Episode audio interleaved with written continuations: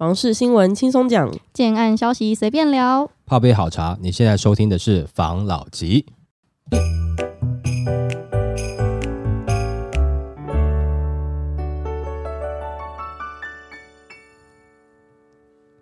关心你的房事幸福，我是房老吉。我是大院子，我是茶汤会，今天要来谈房地产，它不是通常都是属于一个建商一块土地，然后一个建案嘛？我们的这个内政部市长就提出一个我觉得蛮有趣的看法。房市稳经济稳一半，散兵游泳已过去，花尽群推不动产证券化。就是内政部次长，他有参加一个投资论坛，然后他在致辞的时候强调说，不动产市场稳定，台湾经济稳定一半，但希望能翻转国人不动产投资观念。如果只看到短期的房价涨幅，有很多投资客排队，那台湾的不动产就没有希望。他说，应该要从个人散兵游泳式的行为进入集体。体专业整合管理的模式，还有大幅扩张的机会，才会长期稳定。这也是这些年推动都跟围绕新建社会住宅及发展住宅租赁包租代管的原因。希望可以让国人跟产业结合，并且带入专业跟长期经营的观念。那过去其实大家都会说都跟已死，其实平均每年创造经济贡献是过去的五到十倍，预估还有五倍以上的成长空间。对于经济贡献度可以拉高到过去的二十五到五。十倍。不过现在都跟整合人在建立大型化专业品牌，一旦提高成功比率，也可以提高民众的信心，让成功几率更高，可以让整个下游营造产业跟着起来。此外，他也有提及内政部现在有积极的执行不动产专业基本该有的法制配套措施等等，也希望可以和金管会合作，将不动产证券化，将不动产经营从个别拥有者提升到集体拥有管理，强化都跟资产管理，但不能为了证券化而证券化必须要有目的、有方向。那他们现在正在做实验方案，将大型的都跟案与证券化结合，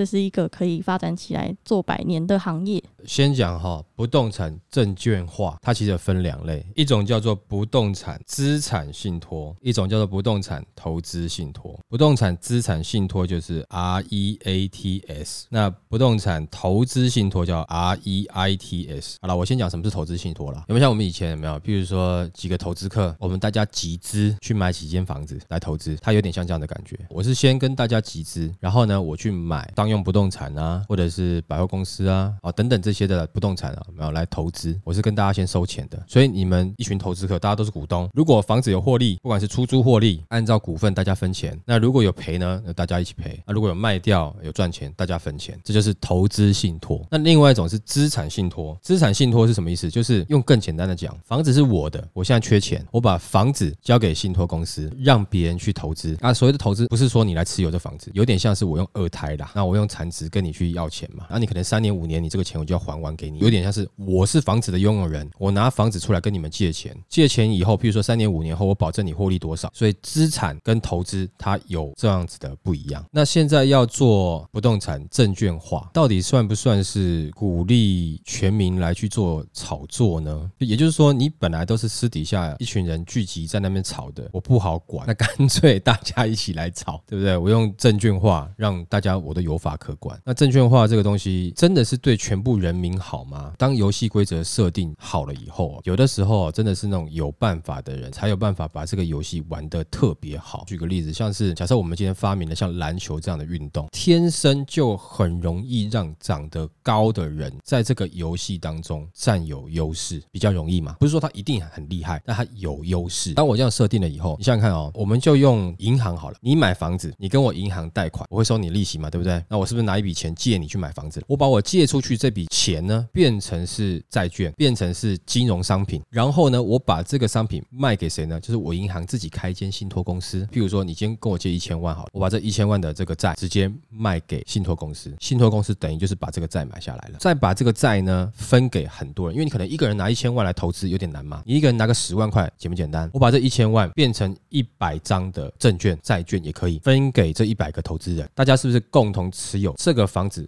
所产生出来后来的利息。因为你在一开始买房子这个人他在付房贷嘛，所以他房贷是不是有本金加利息？所以利息的部分等于就是大家去分论去了。那银行是不是没有风险呢？我把一千万我借给你，我可以收你利息，但是我借给你之后，我马上把我借给你的本金转嫁到信托公司，信托公司又把这一千万分散到一百个人的身上，银行收了利息，抽了一点点，剩下的利息丢到信托公司，再抽一点点，再把剩下利息再分散给你们这一百个人，银行是不是很开心？我所有的钱借出去，我等于没借钱出去，我左边借出去，然后后面又把钱收回来了。但是如果这个体制是正常的，这个有点像是模型化的一个逻辑，在任何没有大家都符合规定的模式下，这都 OK 啊，大家都是分摊风险，所以去赚得一些钱嘛。你没办法做到银行这样，你也只能认了嘛。但是各位看，二零零八年美国的次贷风暴。也就是像这样东西引起的，我把好的也给你，一开始就是哎这一栋不错哦，这个人借可能也不错，工作也不错，以前跟银行的记录也不错，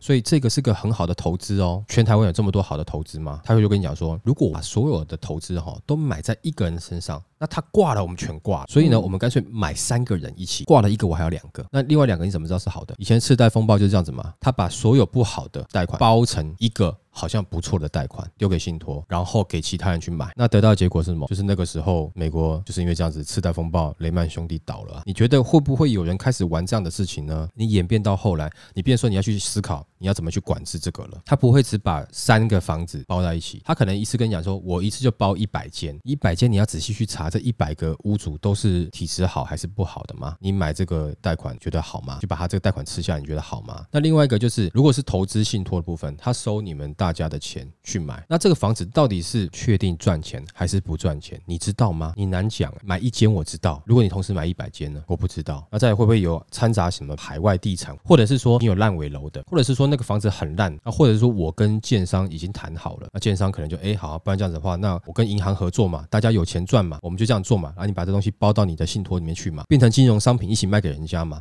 我不用专心想盖房子了，我怎么样把这个房子变成是一个商品，让你银行也可以获利，我。也可以获利，我就会有人买单的。啊，房子盖不盖根本不关他们的事情，只要大家觉得亏钱的时候，你再包其他东西进去，就跟之前次贷风暴完全状况一模一样。如果政府要推动这个东西去做的话，我觉得要十分注意，要小心了，因为一定会有相关的金融团体出来去做一些像这样子的事情。今天也是简单介绍了不动产证券化的话，它目前大概有这两种模式啊，一种是资产的信托。一种是投资的信托，资产信托有点像二胎，投资信托有点像投资客集资去买房子去炒房，有点像是这样。那大家对于不动产证券化这样子的做法有什么样的看法？当然也希望大家跟我们分享一下。好，来下一则。海水已退，乱象丛生。专家表示，房市即将反转。专家说，这些现象出现代表房市即将反转。预料第四季的买气降，量在缩，全年成交量会减少大概一成，然后下探至三十一万栋。那明年，也就是二零二三年的房市买气还会再降，而且价格会开始出现缓修。那专家说明，今年是虎啸市场，只剩下猫生，但有很多持有者仍以为自己是老虎。房子还是要卖高高，但往事只能回味，根本卖不掉。那对于想买房的人，今年也是很失望。很多人看到政府打房，就心里想说，打下来只要打个五趴十趴，大家心里就舒服了。但实际上根本没有降，大家等到花儿都谢了。专家说明，过去一年房市已经被央行、金管会、财管部、内政部围殴，房市几乎已经被打趴在地上。不过政府并不想把房市打死，央行上季只升息半码，这季又在升半码，就是让房市有喘息的机会。那专家说，现在房市的海水已退，过去这段时间任性买房的人已经含着泪水诉无奈。第四季市场新旧不分、地点不分、产品不分、价格一样，就是乱象。而这些现象出现，就会代表房市即将反转。就降吧，也该降了啦。前段时间真的炒的是有点夸张了啦。现在这样子的话，大咖也讲说房市要反转了嘛，已经要降了嘛。那我相信大家因为我们讲了，其实已经有感觉了啦。之前有人。觉得说无限看多的，就觉得哎，房市会一直好，一直好，也不会一直好了，它一定会有上有下。但是现在就降了以后，有没有？大家也不要觉得房市会一直下去，一直下去了。有一天它突然又会烧起来了，它这个就是会上上下下嘛，分久必合，合久必分嘛。之前我们讲过嘛，现在就是你不是一个追高的时刻嘛。建商现在在推案也会稍微延迟一点，因为他在观察你啊，他在观察你自助客啊。你一急，那他就哎嘿还有机会，他就 hold 一下嘛。如果你不急，你观察建商，他就降一点试试看好了，因为没有建商希望自己的案子卡住了，更宁愿是什么？我也许前面我价格优惠一点点，比如说我卖了三成、四成。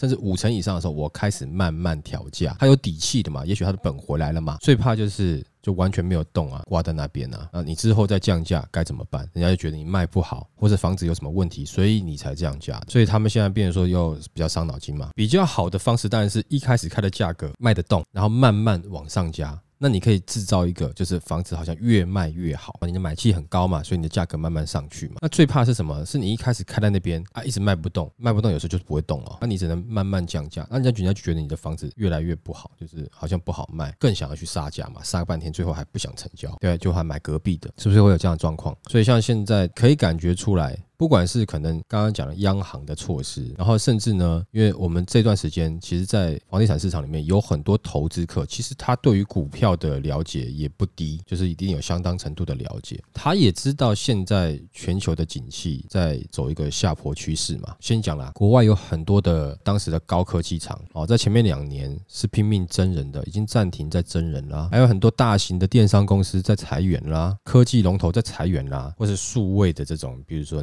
亚马逊啊，等等这一类的电商的也都在裁员了，可见的应该就知道是景气开始要准备往下走。像这样子的状况下，对于他们来讲，他们知道股市的状况，哎，虽然说前段时间有点反弹，但应该预期可能会往下走。然后全球的这个房市也不太好，自然而然，对于这些投资客来讲，我好不容易投资赚了点钱，我现在当然守一点嘛。有的时候不是你能赚多少，而是你能守住多少嘛。你赚了很多，赔了很多，还不是一样没有用？市场上少了投资客的热情的关注。是不是市场就稍微冷一点点呢？那前一段时间也因为投资客把房价炒的这个夸张高，很多自住客啊早早就已经休息了啦。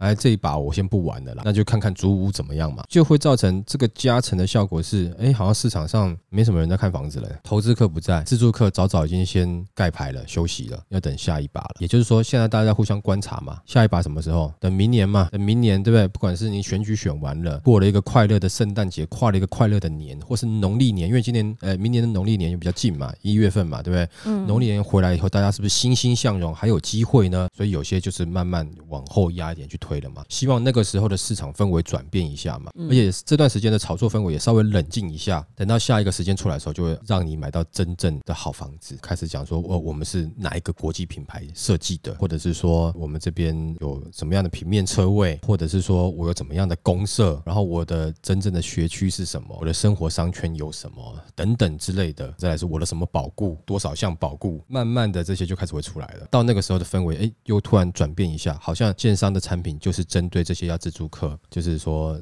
精心打造的，符合你需求，你在追逐你的梦想。我在帮你建造，这种感觉嘛，市场氛围在先冷静一下以后，它会转变，变成是这样的时候，那这个时候就慢慢回归比较正常。麻烦是因为你前段时间机器被炒高了，也许不管是会微微下修一点点，或在总价上面控制，对于自助客来讲，这个时间买你还是会觉得价格是有点高的。但是不用担心的是，是这个价格是你等一下不去看还会被炒作，你有时间慢慢看，你有时间思考，不会被无情的炒作到一个你现在不马上决定。你就没有机会了，这种感觉，至少你的可评估性、可掌握性就高一点点了。那有人说现在的房贷利率升高，是不是自住客也不适合进场？但是我之前有讲过嘛，以前平均的房贷大概都是两到三趴之间，不算特别高，只是前面几年真的是利息太低了，对不对？那更早以前有那种七趴、十趴的这种房贷利率特别高的时期，那是很久以前。所以以整体来看，其实现在的房贷的金额不算是。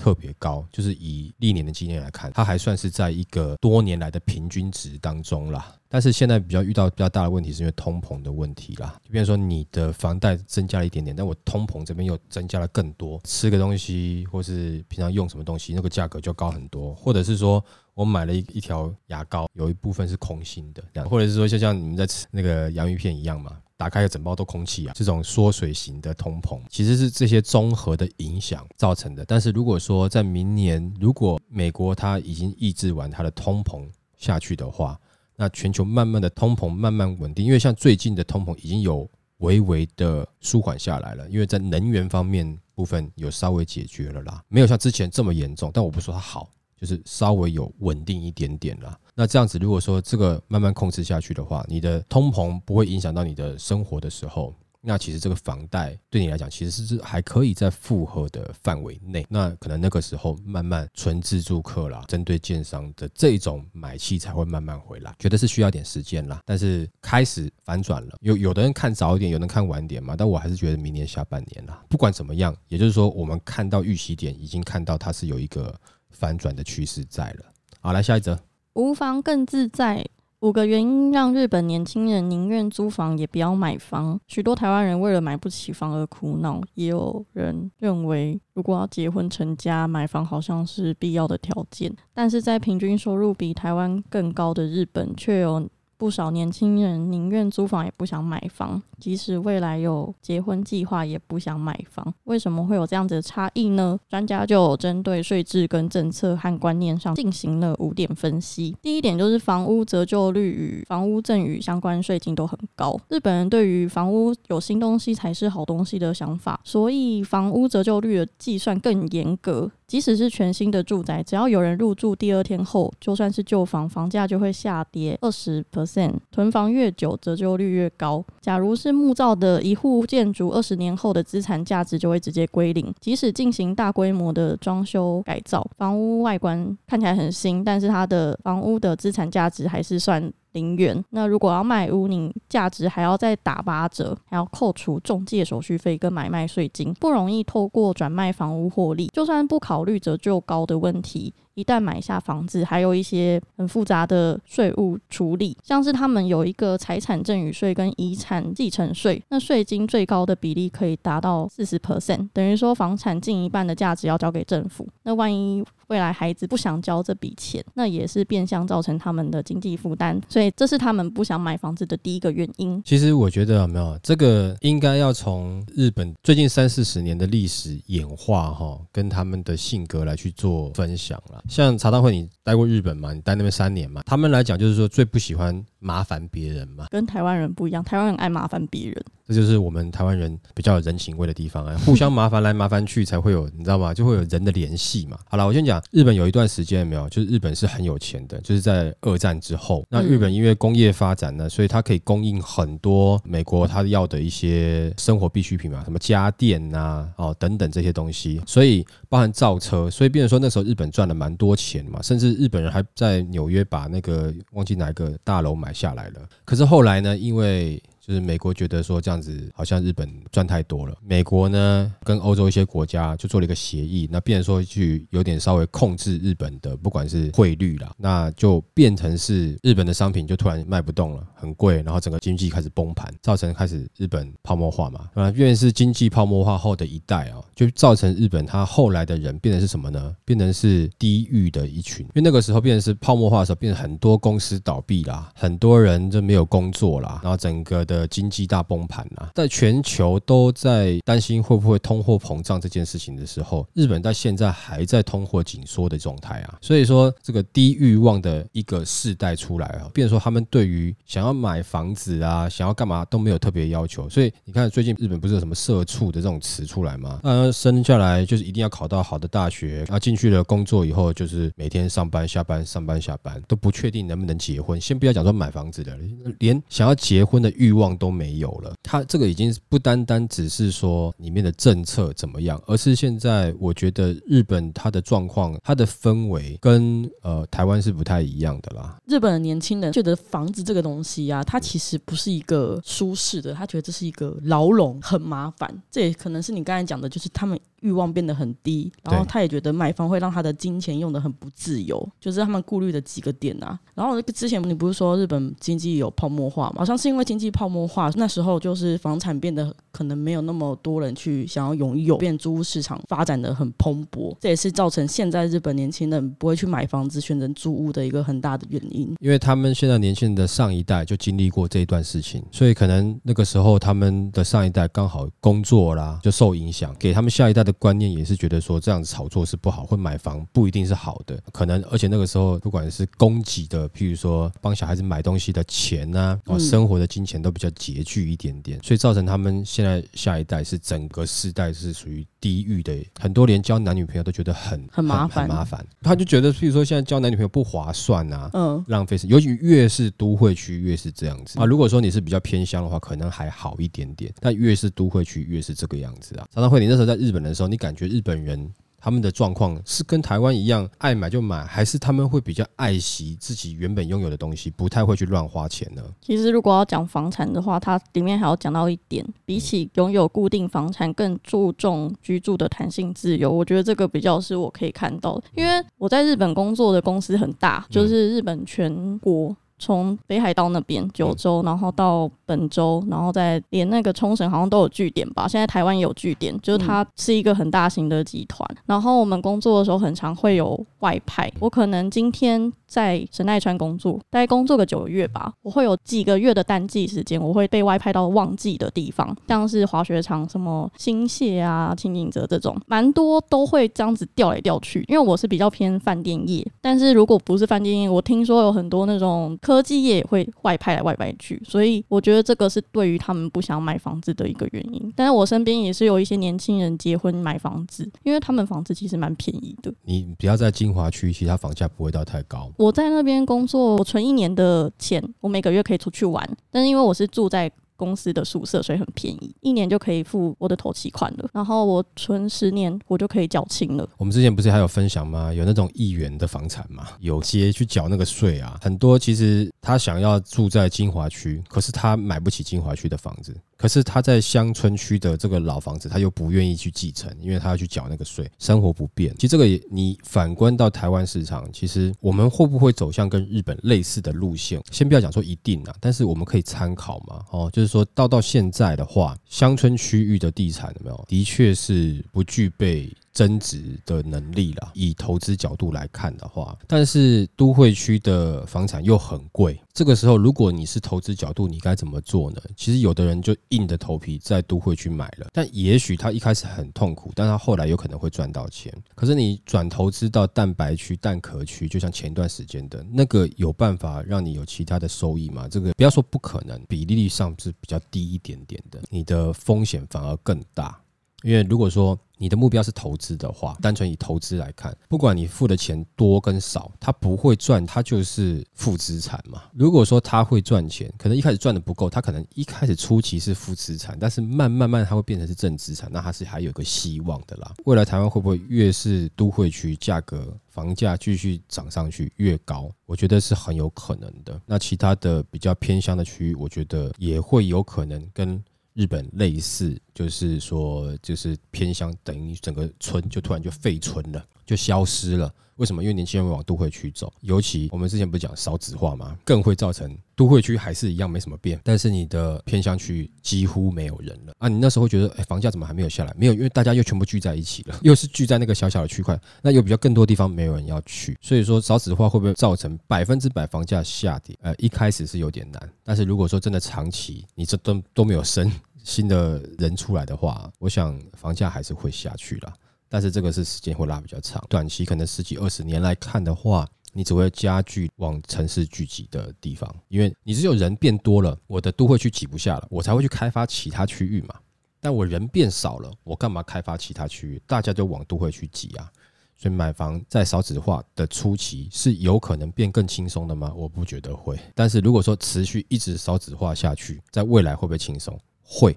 但是那个时候你买房干嘛？你可能就不想买了嘛。好了，那今天就分享到这边喽。好，好不好？谢谢大家收听这一集的房老吉，拜。